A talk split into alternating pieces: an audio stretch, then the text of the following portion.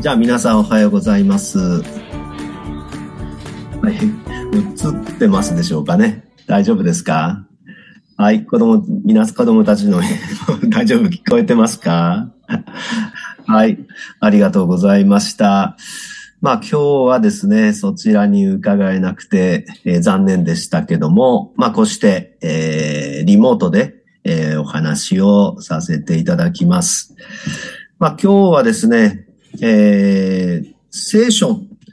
えー、というものがどういうものかってお話を、まず子供たちにさせてもらいます。えー、子供たちは、この世界はどのようにして最初できたか知ってますか、えー、聖書で勉強しましたか？この世界の最初ですね。それは神様の言葉で作られたっていうふうにね、言ってますね。神様が光あれって言えば光ができたり、それから神様がおっしゃった通りにこの世界ができていく。まあそういうことをね、えー、勉強したと思います。まあでもこれは世界の最初だけじゃないんですね。そして私たちに実はとっても関係のあることなんです。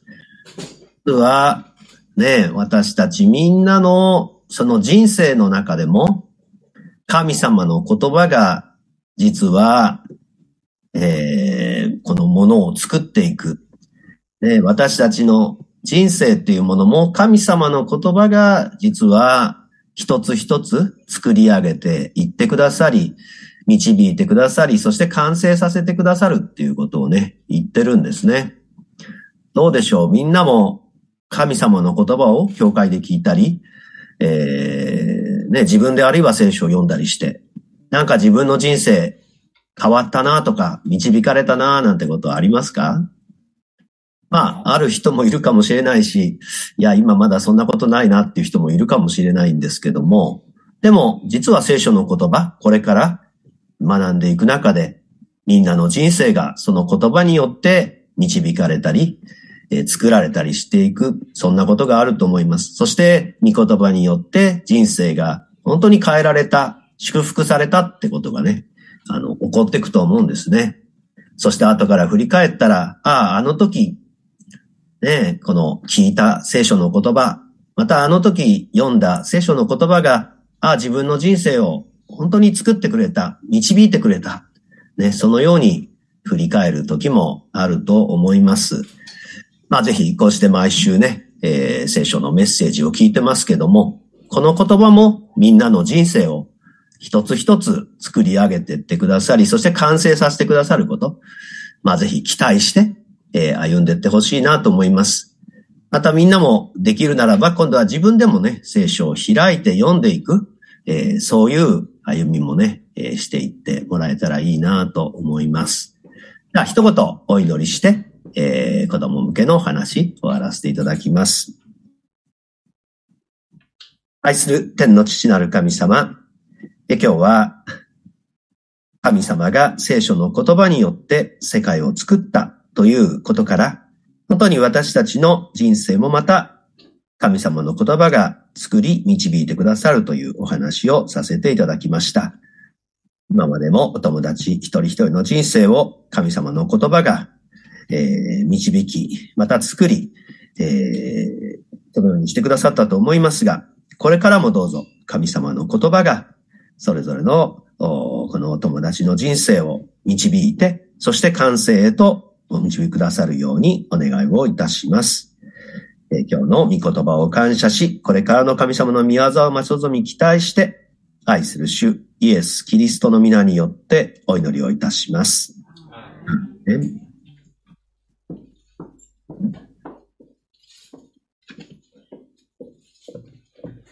それでは本日の宣教の聖書箇所を拝読したいと思います。本日の聖書箇所はヘブル人への手紙11章の3節でございます。新約聖書の451ページになります。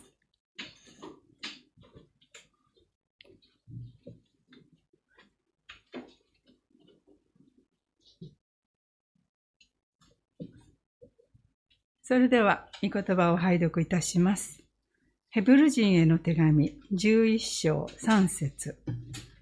信仰によって私たちはこの世界が神の言葉で作られたことを悟り、その結果、見えるものが目に見えるものからできたのではないことを悟ります。本日の宣教題聖書通読の祝福というタイトルで、長谷川先生に御言葉を取り継いでいただきます。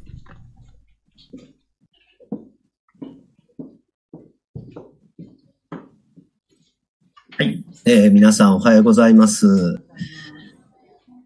えー今日はですね、まあ先ほども話しましたけれども、おこの残念ながら皆さんのところを訪問することができませんでした。えーまあ、あの、か勝手にですけども、来年はぜひそちらに行かせていただいて、で、また皆さんと実際お会いしてですね、えーメッセージができたら感謝だなと、まあ、思っておりますけれども、まあ、今日はリモートでえーメッセージさせていただきます。まあ、あの、子供向けのお話で、えーまずお話しさせていただきましたけれども、まあ、私たちは聖書からですね、この世界が、この神の言葉で作られたっていうことを、まあ、知っています。まあ、そのことを先ほどもね、えーヘブルの11の3読んでいただきました。えーでもこれはもう昔話だけではないんですね。そして私たちの外で関係なく起こっていることではない。実は私たちの人生も神様の言葉が、えー作ってくださり、そして完成させてくださる。実はそれが私たちがね、本当に学ぶべき、あの大切なことなんだろうと思います。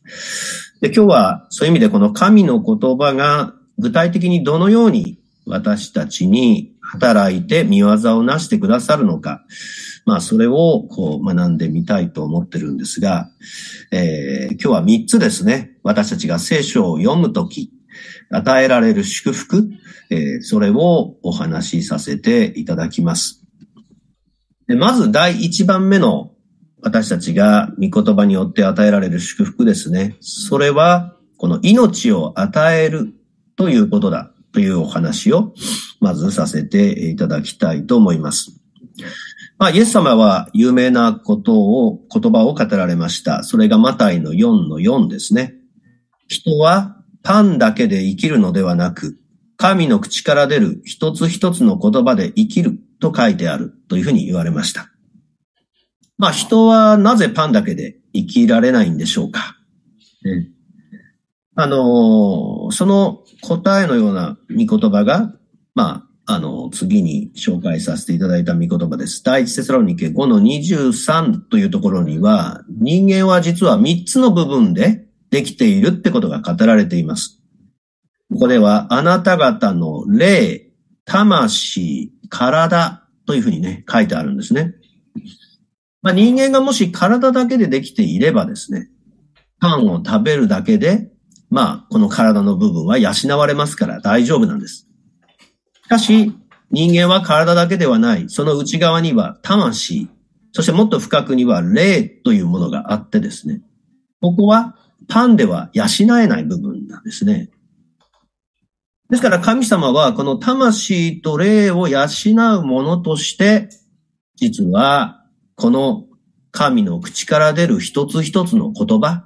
つまり聖書というものを私たちのために備えてくださったということをね、言ってるんですね。ですから私たちは人間として本当に元気に生きるためには、まあ、まず一面はね、体のために毎日ご飯を食べる必要があります。まあ、今日も皆さんご飯食べてきたでしょうか？ね。食べてきた人は多分今恋愛中も元気でないかなと思います。でも食べてこない人は今日、うーんとちょっと思いつつですね、皆さん参加せざるを得ないっていうところだと思うんですね。でも、実は霊的な本もそうなんです。朝に聖書を今日いただいてきた人はね、霊的にもこう、元気っていう感じ？ある面普通に？いられると思いますけども、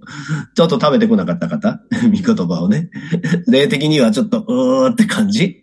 えーご飯食べてこないのと同じようなね、感じで、えーいらっしゃるかもしれません。まあ、いずれにしてもね、私たちは、霊、魂、体っていうのを持つものとして、この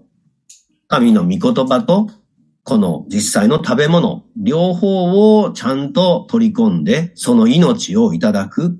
えー、その必要があるっていうことをね、聖書は教えているんですね。で、実際、これは、まあ、ご飯食べる方もそうですけども、毎日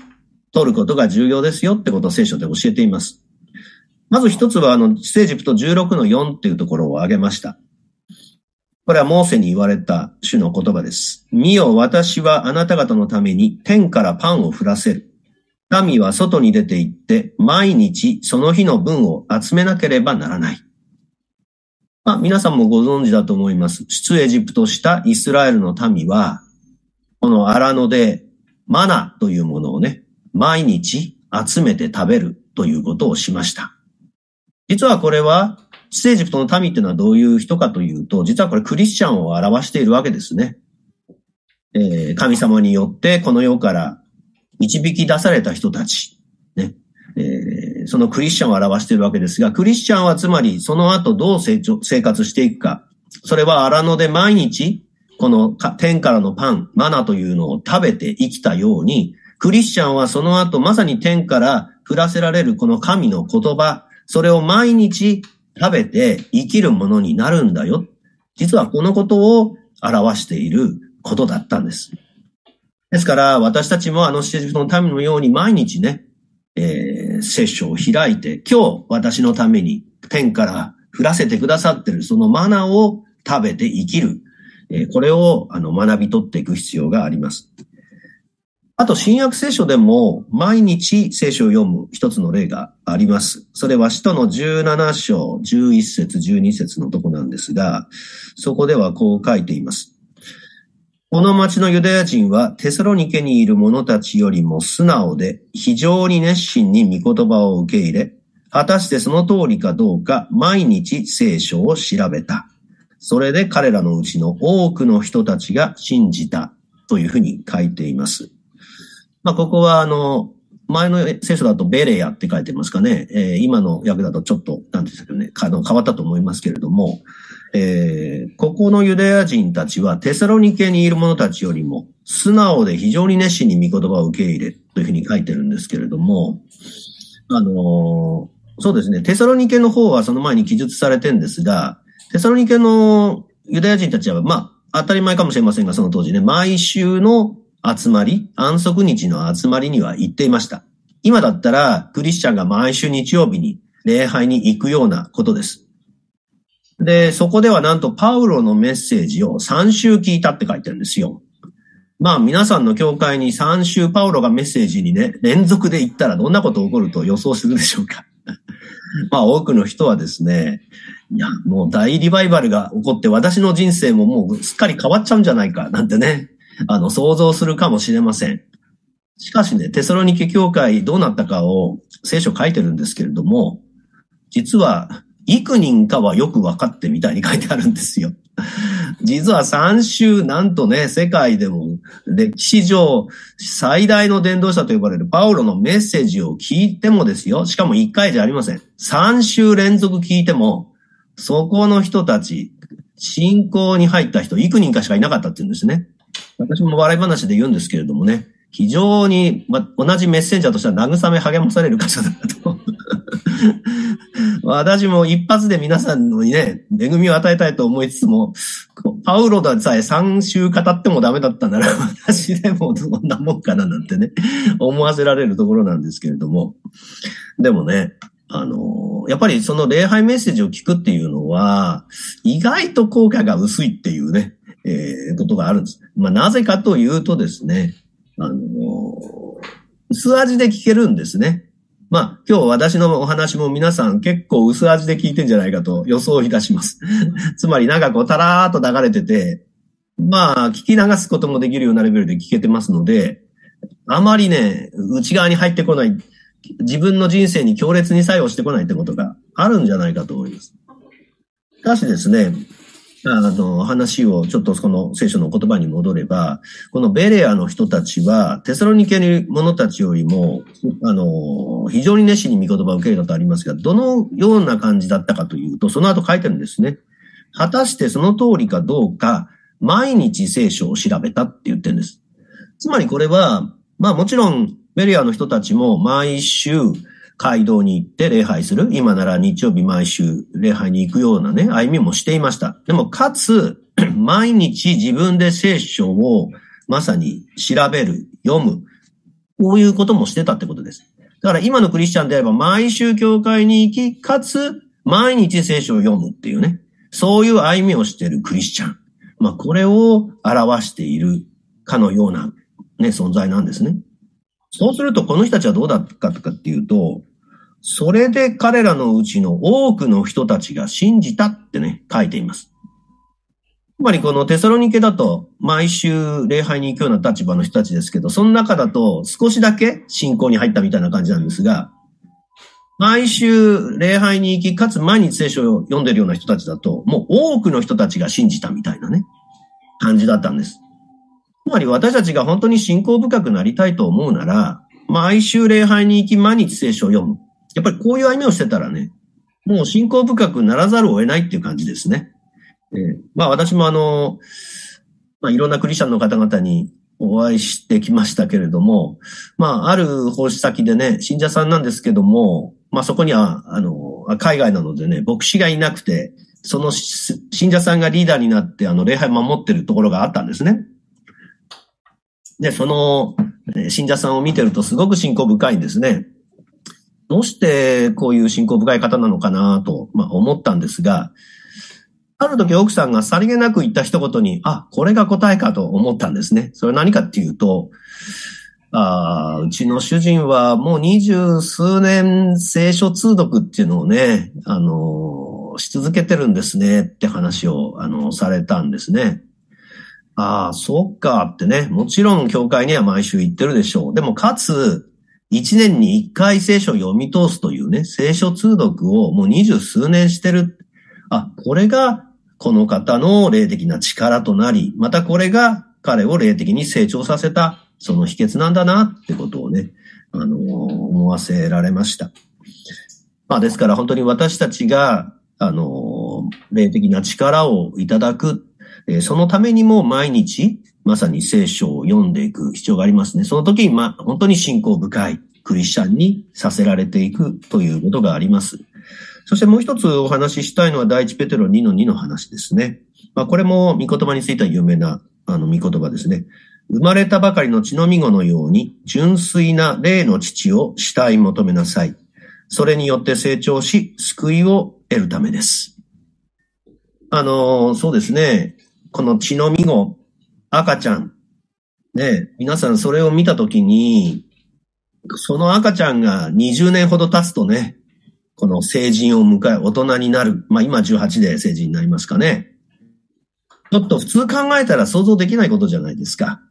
しかし小さな数十センチの赤ちゃんが、なんと20年ほど経つとですね、もう1メートル70とか、こんな感じの背の人になるわけですよね。でも、どうやってそういうふうに成長できるのか。ただ一つ秘訣があるんですよ。それは当たり前かもしれませんが、毎日ご飯を食べてたら、そうなります。それだけあれば変な話、十分なんです。クリスチャンも実は同じなんですね。イエス様を信じた時は新しく生まれる、生まれ変わったとか言います。赤ちゃんとして霊的には生まれたみたいなもんです。イエス様を信じると。でもそのような存在が霊的な大人になる。つまりそれは完成された最後の姿、イエス様の栄光の姿、ね、罪のない、完全なる、正しい、そして愛のある存在に最後はイエス様みたいになるってわけでしょそんなのどうやってなれんですか？ただ一つ秘訣があるんですよ。それは、毎日聖書を読んで霊的に、ね、その糧を得ていけば、どんどんどんどんそれが成長につながり、最後は大人になる。霊的に大人になる。イエス様のその姿まで変えられる。そこまで至るということです。ですから私たちにとって重要なのは、ね、肉体的にも大きくなるためには毎日ご飯を食べる必要がありますが、霊的にまさに成長し、完成されるためにも毎日聖書を読んで、養われていく。これが必要だってことが、あの、わかると思います。ですからぜひね、聖書を私読んでもなんかわかんないから意味ないんじゃないかと思う方、わかんなくてもとても役立ってます。それは聖書を読んで霊的にいつでも養われ、そして知らないうちに成長させられるっていうね、その効果が与えられるためにも毎日聖書を読むっていう必要があるんですね。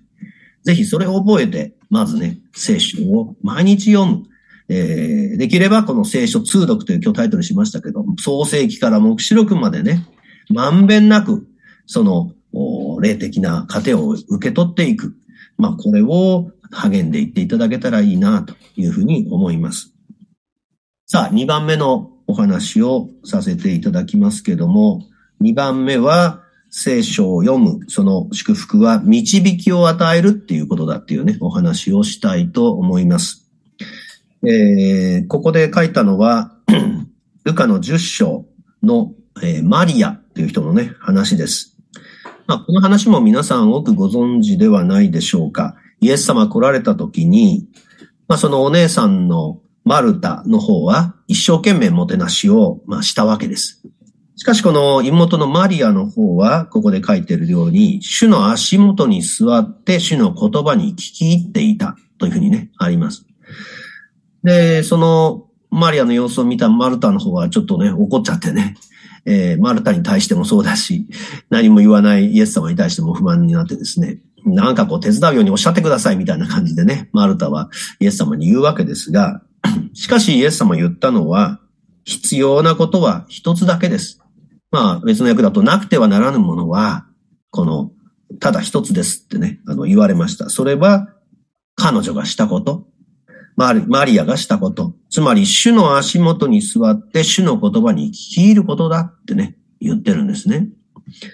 だから私たちの人生でまさになくてならないこと、それは主のために奉仕するっていうことは逆に言えばね、なくてもいいっていうか、それじゃなくて、必ずなくてはならないのは、主の足元に座って主の言葉に聞き入ることだよ。イエス様はそれを教えたんですね。えー、ですからぜひ私たちも、あの、何をさておいてもっていうかな。この主の足元に座って主の言葉に聞き入る。まあぜひさせていただきたいと思います。まあこうやって礼拝に来るもね、その行為だと言っていいと思います。しかし、先ほども言ったようにそれだけじゃなく自分一人でも毎日聖書を開いて、主の言葉に聞き入るってことができたらね、なお幸いだというふうに思うんですね。で、ちょっとこのマリアのした行為を一つ見たいんです。あの、マリアはそうやって聞くってことをしたことは私たちよく心に残ってますが、実はマリアがしたことで一つね、大切なことがあります。それはま、まる、まあ、マタイの26章、そこの御言葉をちょっと見ていただきたいんですね。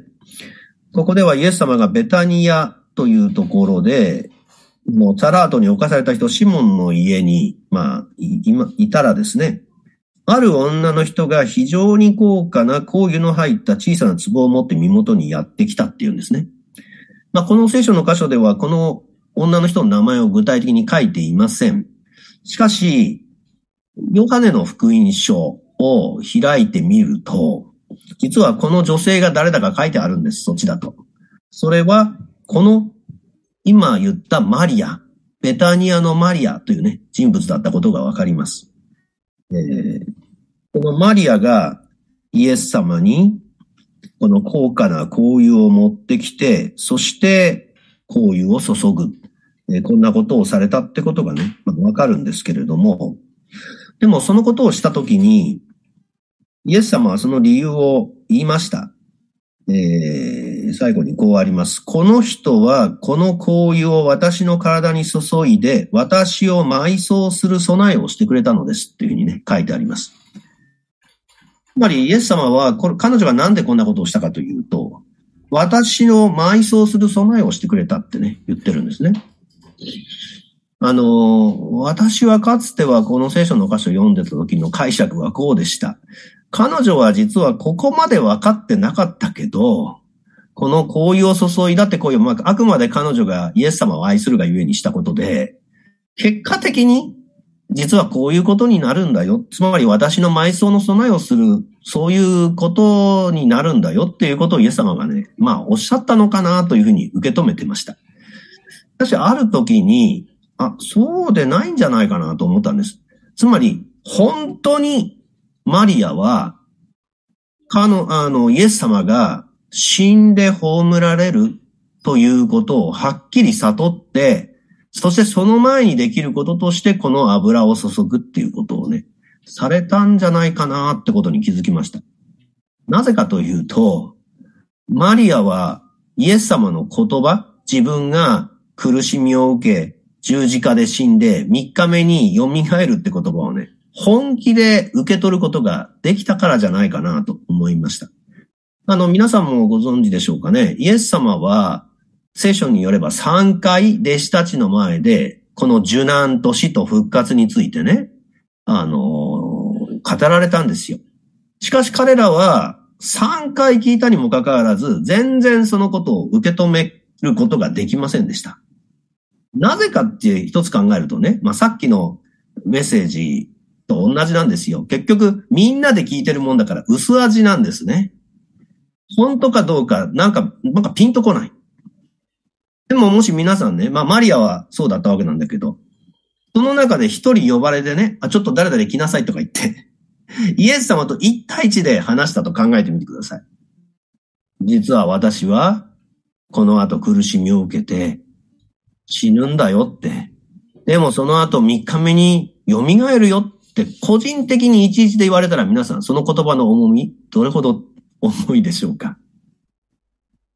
あ、そうなんだって、つまりね、マリアは今、今も御言葉で見た通り、一人で主の御言葉を聞くってことをしてましたから、まさに、なんていうかな、この語られた同じ言葉でも全く重い、重いのが違って受け止められたと言っていいんだと思うんですね。だから私たちも、本当に一人で聖書で聞く、その言葉はね、本当に重いんです。そして私に本当に主が語ったって感じで受け止めたもの、それはですね、もう決して無駄にすることができない、えものになってくんですね。まあ、あの、一つだけ証しをすれば、あの、そうですね。私がこの三浦綾子読書会という働きをしている中で、えー、今度は海外の日本人にしていかなきゃならないっていう導きをね、あの、受け取っていったんです。それで、2008年になってからでしたけれども、初めて海外に行こうとしたことがありました。インドネシアのね、ジャカルタっていうところなんですけれども、えー、そしたらね、その時のために航空券を買ってあったんですけれども、なんとですね、空港に行って、カウンターに行ったら、その航空券がね、無効になってるっていうことがあったんです。なぜかというと、旅行会社が寸前に倒産してしまって、そのチケットが使えないっていうことになっちゃったんですね。どうしようっていうね、ことになったんです。それで、じゃあどうしたらいいんですかって言ったら、当日券買わなきゃダメですねって言われて、いくらするんですかって聞いたら、往復で36万円って言われたんですよ。皆さん往復36万円って言われたらどう、どう考えるかですけどね。もう私などはもうそんなお金をほとんど 大学で検診、大学卒業後検診してからね、もう持たない人生を生きてますのでね、もうこれを負債で負ったとすれば、今払えたとしても、これは大変なことになるなと。まあこういう感じでした。だからちょっと横でね、考えてきますっつって、まあ横で、えー、ちょっと考えるというかね、まあ神様とお祈りの時も持ったんですよ。まあお祈りの時と言っても、あの、ほとんど神様に文句言う時になりましたけどね。なんで神様、こんなことになるんですかつってね。もうあの、暇でとか、金が有り余ってとかで私インドネシアのジャカルタなんか行くんじゃないんですよ。つってね。あなたが行けとおっしゃるからもう必死な気持ちで行こうと思ってるのに、なんでこんなことなんですかつってね。まあ本気でね、神様に怒りましたけどね。そうしましたら、まあ神様に本気で言ったもんだから、神様もちょっと本気で返してきてくれましてね。あの、言葉が聞こえたんですよ。なんて聞こえたかというと、あなたの今日の聖書箇所読みなさいって言われたんですね。まあ実は朝早かったので、あの、その当時旧約と新約と一緒ずつ読んでたと思うんですけども、新約だけ読んで実は出かけたんですね。で、旧約は落ち着いたら空港で読もうかなと思って行ったんです。だから、あ、じゃあなんか読んでない旧約の方であるのかもしれないと思ってね、まあ、開きました。そしたらね、忘れられませんけどね、第一列王記の20章ってとこでしたが、あこれは、あの、エリアをね、こう迫害したあの、アハブ王っていう悪い王様がいますが、彼がね、アラムっていう国の王様に逆に不当な要求をされるっていうね、話なんですよ。で、もう金銀出せとか言われてね、そんなのできませんって言ってるわけです。あれ？なんか自分の状況と似てるなと思いつつ読んでましたけどね。そうしたらば、そこに預言者が現れて、その預言者が言うわけです。あなたにね、この大軍を渡します。圧倒的な勝利を与えますって言うんですね。そして、じゃあアハボーが、じゃあ誰がその戦いを仕掛けるんですか？って預言者に聞きますが、そしたら預言者が言うんですね。それは、あなただって言うんですけどね。このあなただって言葉が私読んだ瞬間にビシーンと私に向かって強烈に語られましてね。ああ、これは神様今とんでもない状況になってるけど、信仰を持っていきゃ圧倒的な勝利を与える見業をされるなと。そしてその戦い仕掛けるのは、あなたなんだよって、信仰を持って、だから生きなさいみたいな感じでね。その御言葉を通して私に神様が個人的に強烈に語ってくださって。じゃあもう、責任取ってくださいよ、お金のことやら何やらつってね。まあ、あの、行くことにしたんです。まあ、そしたらカウンターに行ったら、ああ、すいません、さっき言い損ねましたけど、日にち変えなきゃ半額になりますとか言われてね、18万円になったんですけど。まあ、それをですね、えー、クレジットカードで買っていきまして、でも結果的にはね、あのー、その負担、余計に負担したお金は後で、あの、戻ってきましたし、行きましたらもうジャカルタの大キャメの集会50人ぐらい集まる素晴らしい集会で、もうこれもすごかったんですが、かつ次あたり隣の国にね、紹介していこうかなと思ったら隣の国の人たちまで来てましてね、マレーシアとシンガポールの人たちが来てて、これいいですねなんて話になって、半年後にはマレーシアもシンガポールも行くようになって、それだけじゃなくて、今度は日本の国内でなかなか行けなかった日本海沿いの人がいましてね。その方、これいいですね。うちの方でもできませんか？みたいな話になって、そっち行ったり。そこへまた行くことを通してね、朗読の CD なんてね、中村恵子さんって方の CD ができていくなんちゅう宮沢もそこから広がったり。もうね、あの時私が神様に個人的にあの御言葉語られなかったら、その後の祝福全部 失いました。でも御言葉一つ主に語られて信仰を持っていった時に、本当に神様素晴らしいことをですね、あの、してくださったんですね。だから本当に私たちが個人的に聖書を読んでいれば、私たちの人生にね、もう本当に、なんていうんですかね、ドンピシャリの、もう今日は当たりましたみたいな言葉、実はそれに出会って、具体的な導きが与えられ、祝福が与えられていくってことがね、あの、あるんですね。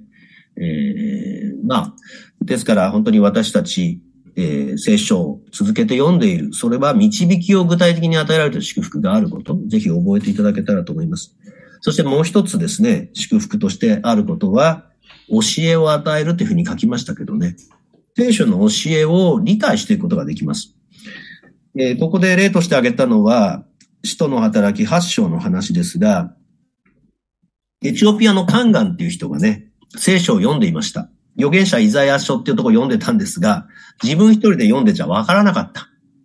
そこで神様が不思議にこのピリポっていうのを、このカンガンのところに近づけていってね、そして馬車に一緒に乗って、それを解き明かしたわけで、それでエチオピアのカンガは理解して、じゃあ、宣伝も受けますなんつってね、そこで宣伝も受けちゃったりしたわけなんですが、この、ぜひ覚えていただきたいのは、聖書を読んでわ、あ聖書あわからないっていうのはね、2種類あるんですよ。聖書を読んだこともなくて、聖書わかんないっていう人と、聖書を読んだにもかかわらずわかんないっていう人がいます。この二つはね、全然違いますね。ねあの、まあぜひですね、聖書が理解したいなら、まず読んで、読んだ上でわからない状況になっておく必要があります。わかりますでしょうか？読んだんだけどこれ何なんだろうみたいに思っとくとですね、全然実はその後理解度が違います。で、私も、例えば聖書の中で分かりにくい、まあ一つの代表的な本として、ヨハネの目視録ってのがありますね。私もある時にね、徹底的にこれはちょっと聖書の最後でもあるしね、結論分かんなかったら聖書分かんないってことにもなっちゃうから、これヨハネの目視録徹底的に勉強しようと思って、いろんな本買い込んでね、学んだことあります。で、ちょっと私が学んだのも自分が恵まれたので、これは分かち合わなきゃいけないなって、聖書の、この、ヨハネの目視録の学び会ってやったことあるんですよ。まあ、そしたらね、来た人たちは大きく分けると2種類でした。一つはですね、予習してきた人たちですね。やっぱり目視録の学び会だからこれ読んでこなきゃいけないと思って一生懸命読みました。そしたらある人は言ってましたね。普通だったら、他の人だったら読めば少しこのことがわか、より分かりましたとかいう感じになるのかもしれないんだけど、目視録はもう読めば読むほど分からなくなりましたっつってね、言ってたんですよ。でも私この言葉聞いてね、あ、この人本当に読んだんだなと思いました。つまり読んだ人しかわからないんですよ。読めば読むほどわからなくなるってこともわからない。わかりますでしょうかああ、だからこの人読んだなと思ったんですけどね。でも、まあ、もう一種類の人たちは、まあ、読め、読むこともできませんでしたけど、とりあえず講座に来ましたみたいな感じで来たんです。でも皆さん結果どうなったか。あの、読んでね、ますますわかんなくなった方々は、私の講座聞いて、とってもよくわかりました、つってね。うんわかんなかったことが全てこう繋がりました、つってね。えー非常に感謝されました。しかし反対に読まないで来た方、いや一生懸命聞いたんですけど、やっぱりわかりませんでしたとか言ってね、言ってました。ああまあ大体そんな感じなのかなとね、ちょっと思ってはいましたけれどもね。ですから、私たちはやっぱりね、聖書を読んだ上でわかんないって状態になっていると、その学びが与えられた時にね、わかるようになるんですよ。だから、聖書通読をする、創世記から目視録まで私たちが読むっていうことは、確かに読んでる中じゃもうわかんないところだらけだと思います。しかし、何がわからないかっていうのをその聖書通読する中で分かっていると、そしてそれを分かりたいと神様に願ってると、このピリポがエチオピアの考えに使わされたようにね、それを教えることができる人がね、使わされるってことがあるんですね。実際それを解き明かしてくれる人が使わされてくる。そしてそのお話を聞いて、あ、分かったってね、導かれてくる。あるいは人物が来なくてもね、本が来る場合もありますよ。本を通して、あ、その聖書の意味はこんなことなのかって分かるようになる。だから私たちが本当に聖書をこう読んで分からなくなって、それを知りたいです、主よって言ってると、それを教える人や、そういう本が与えられて理解していくことができるようにもなってくる。だからこれも聖書をちゃんと毎日読んでる。通読をするように読んでる人に神様が与えてくれる祝福なんですね。そのためにもぜひね、私たち聖書を毎日読むってことをね、できたらいいなというふうに思います。さあ、最後結論のお話ですけれども、私たちがこの祈る、主の祈りにね、こういう言葉があります。マタイ6の11。私たちの日ごとの糧を今日もお与えください。ね、本当にこれはまさにね、私たちが毎日真剣にというのかな、えー求めるべき御言葉だと思います。今日も私たちはこの糧を与えられる必要がある。霊的な命をね、今日の一日の歩みのために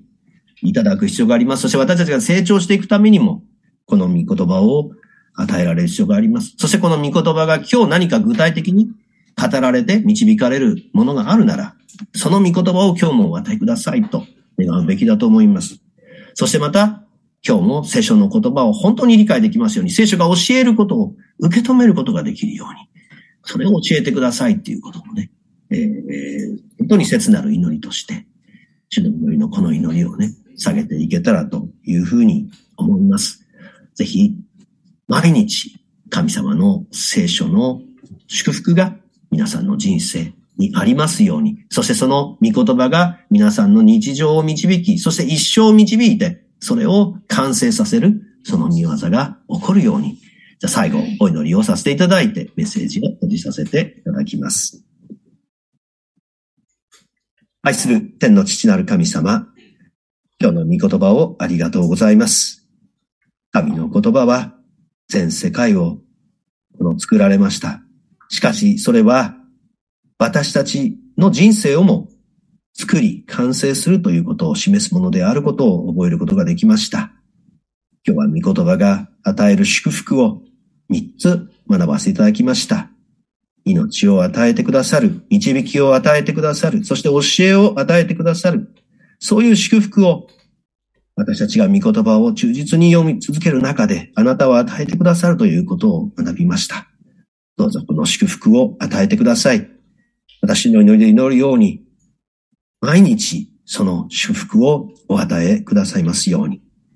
お一人一人の人生が日ごとに神の言葉によって養われ、導かれ、教えられ、そして完成されるものでありますように、主をお導きください。この御言葉を感謝し、これからの宮沢正人に期待して、私たちの愛する主、イエス・キリストの皆によってお祈りをいたします。